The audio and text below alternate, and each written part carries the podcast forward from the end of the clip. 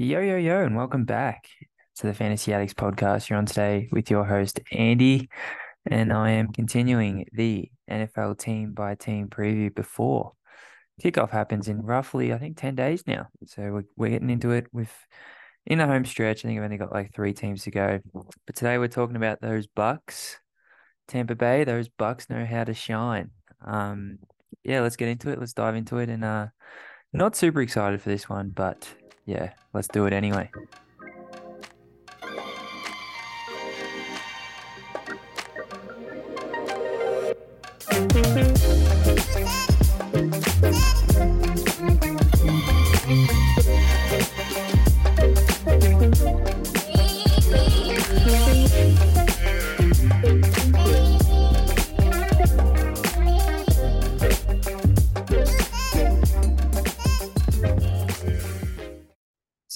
Tampa Bay 2022 playoff team, surprising or not, but they were just dog shit, man. Like they sucked.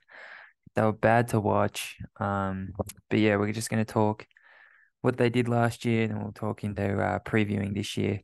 what changes, what's the same, and uh, the fantasy football options that you should actually go after. So make sure you're following the podcast on Spotify so you don't miss an episode, and go back and check out all our teams. Um, so you're ready for your drafts. Uh, follow us on Instagram at the Fantasy Addicts, Twitter at the FB Addicts. If you have any questions on your upcoming drafts, and um, yeah, five star rating if you enjoy. And let's get into it. So Todd Bowles is the head coach of this team. Um, Dave Canales, Canal Canals. Sorry if I've got your name wrong. Um, he is the new offensive coordinator from Seattle, replacing Byron Leftwich. Um, yeah, he, he made Geno awesome, so maybe he might be able to do something with the new Tampa Bucs quarterback, which we'll get into soon. Um, this team was first in plays per game, first in pass percentage. So, um, you know, relatively quick offense, relatively pass heavy offense, but I think that was a lot to do with Tom Brady and not much to do with his coaching staff. But we will see. Might be proved wrong, but um, I don't think so. I think this team's going to be slow, boring, and not that exciting. But PFF ranks this team 13th in the secondary, 14th in the O line, and 25th in the D line. So not a terrible roster by any means. And obviously, we know how good that receiving core is. So, um, maybe sneaky good team, but it's all going to become down to quarterback play. So this team obviously loses Tom Brady, Leonard Fournette, and uh, Scotty Miller, Julio Jones. Anyway, I'm going to stop there. Um, the main one was Big Tom, uh, Lenny to a degree, but he he's old and kind of fat and slow. Um, they gain Baker Mayfield, Trey Palmer, who is a rookie they took in round six, Sean Tucker, who was went undrafted, I believe, and they signed and picked him up. It looks pretty good, getting some run in the preseason, and Chase Edmonds they also bring. So, um, could you say boosting their running back stock? I don't know. Chase Edmonds, shout out Frank's all in player player last year. Hilarious scenes. Um, so let's get into it. The Bucs did just announce that Baker Mayfield will start for this team. So I don't know if that's good news, bad news, or what, but let's talk fantasy football options for this season. And Chris Godwin is the first player off the board ADP 61 wide receiver 31. I'm going to clunk him and Mike Evans together. Mike Evans is going off the board at 67, wide receiver 34. These ADPs come from Underdog, the most up to date and sharp ADP in the biz. We are open for business actually. If uh, ADP um Underdog want to give us anything, but uh, yeah, hit us up. But I like both these wide receivers as values. I don't think they're going to be close to or, or, you know, their ceilings where they were two, three years ago, you know, top 10 receivers, but it's too low for these two talented receivers, 31 and 34. Happy to bet anyone that they will outperform this ADP. So I think Chris Godwin and Mike Evans are very draftable. Um, kind of screams DK Metcalf, Tyler Lockett of last year. No one wanted anything to do with them because of the bad team. But I think they're so talented. Maybe Baker can Baker does suck, I'll agree, but maybe he can do enough to make him relevant for fantasy football 2023. I think they're both going to be top 24 receivers. And I think I think Mike Evans, you know, he's got that goal of thousand yards and heaps of touchdowns every year. And Chris Godwin just gets it, gets open in the middle of the field. Uh, a lot of catches. I think they'll both outperform this ADP. So I like taking them in the middle rounds. Um, someone I'm not that keen on is Rachaad White, running back going off the board at 85, RB 28. Um, as mentioned, I just don't know if this team's going to be running a lot. They project to be a bad team. Obviously, he is a pass catching back, so he could get a lot of catches, could get a lot of volume. Uh, just with the depth chart that seems lackluster behind him, but I just don't know if he's good.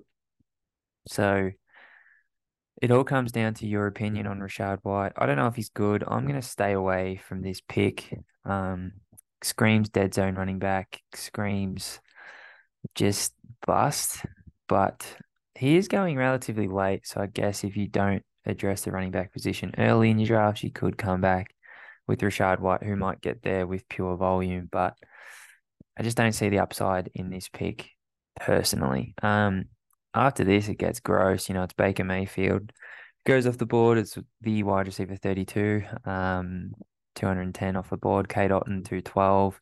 And then you've got Sean Tucker, Trey Palmer, all those guys. Uh, Trey Palmer looks awesome in the preseason, but obviously he's the third receiver in this offense, which will be heavily, um, heavily, what's the word? Facilitated for heavily targeted with Chris Godwin and Mike Evans. I don't know the word I'm thinking of, but um, they're going to be the main focal point of this offense, I think. So, Cade Otton maybe a sneaky tight end if, uh, but not really. I don't. No, he's not going to be a top fifteen tight end, but I think he's sneaky. He's he's pretty good. Um, but yeah, the only two draftable players on this team is Chris Godwin and Mike Evans, in my opinion.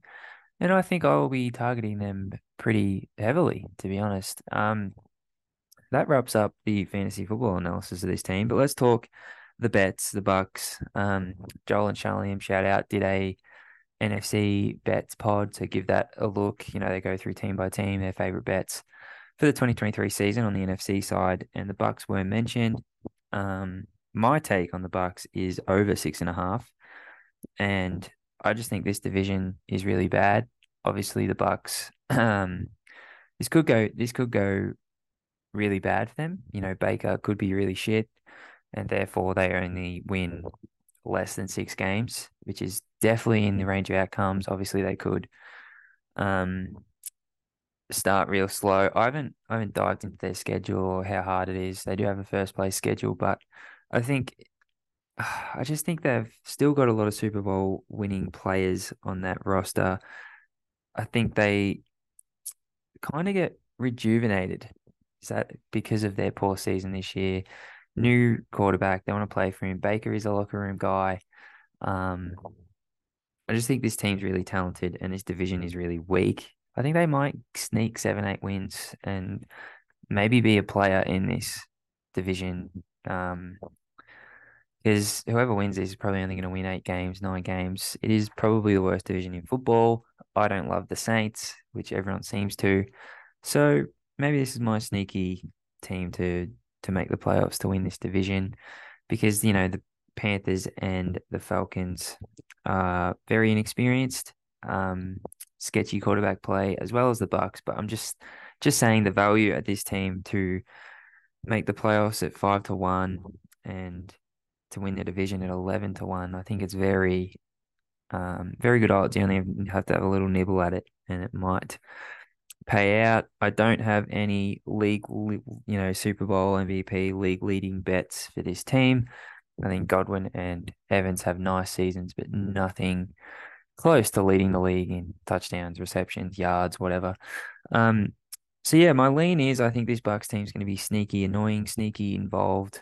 Um, sneaky involved, no sneaky competitive in their games in the, in their division games. Um, and I don't think you could clearly say the Saints or the Falcons are that much better than them. Um, if I if I put a gun to my head and say who wins the division, it is the Falcons for me. But I think at eleven to one. Like that's that's crazy value. So I'm going to take the over six and a half. I'm going to be sneaky optimistic on the Bucs team. Very optimistic on Chris Godwin and Mike Evans, and um, I'm rooting for Baker. I hope he does well, and I hope you do well today, listeners. Conquer that day.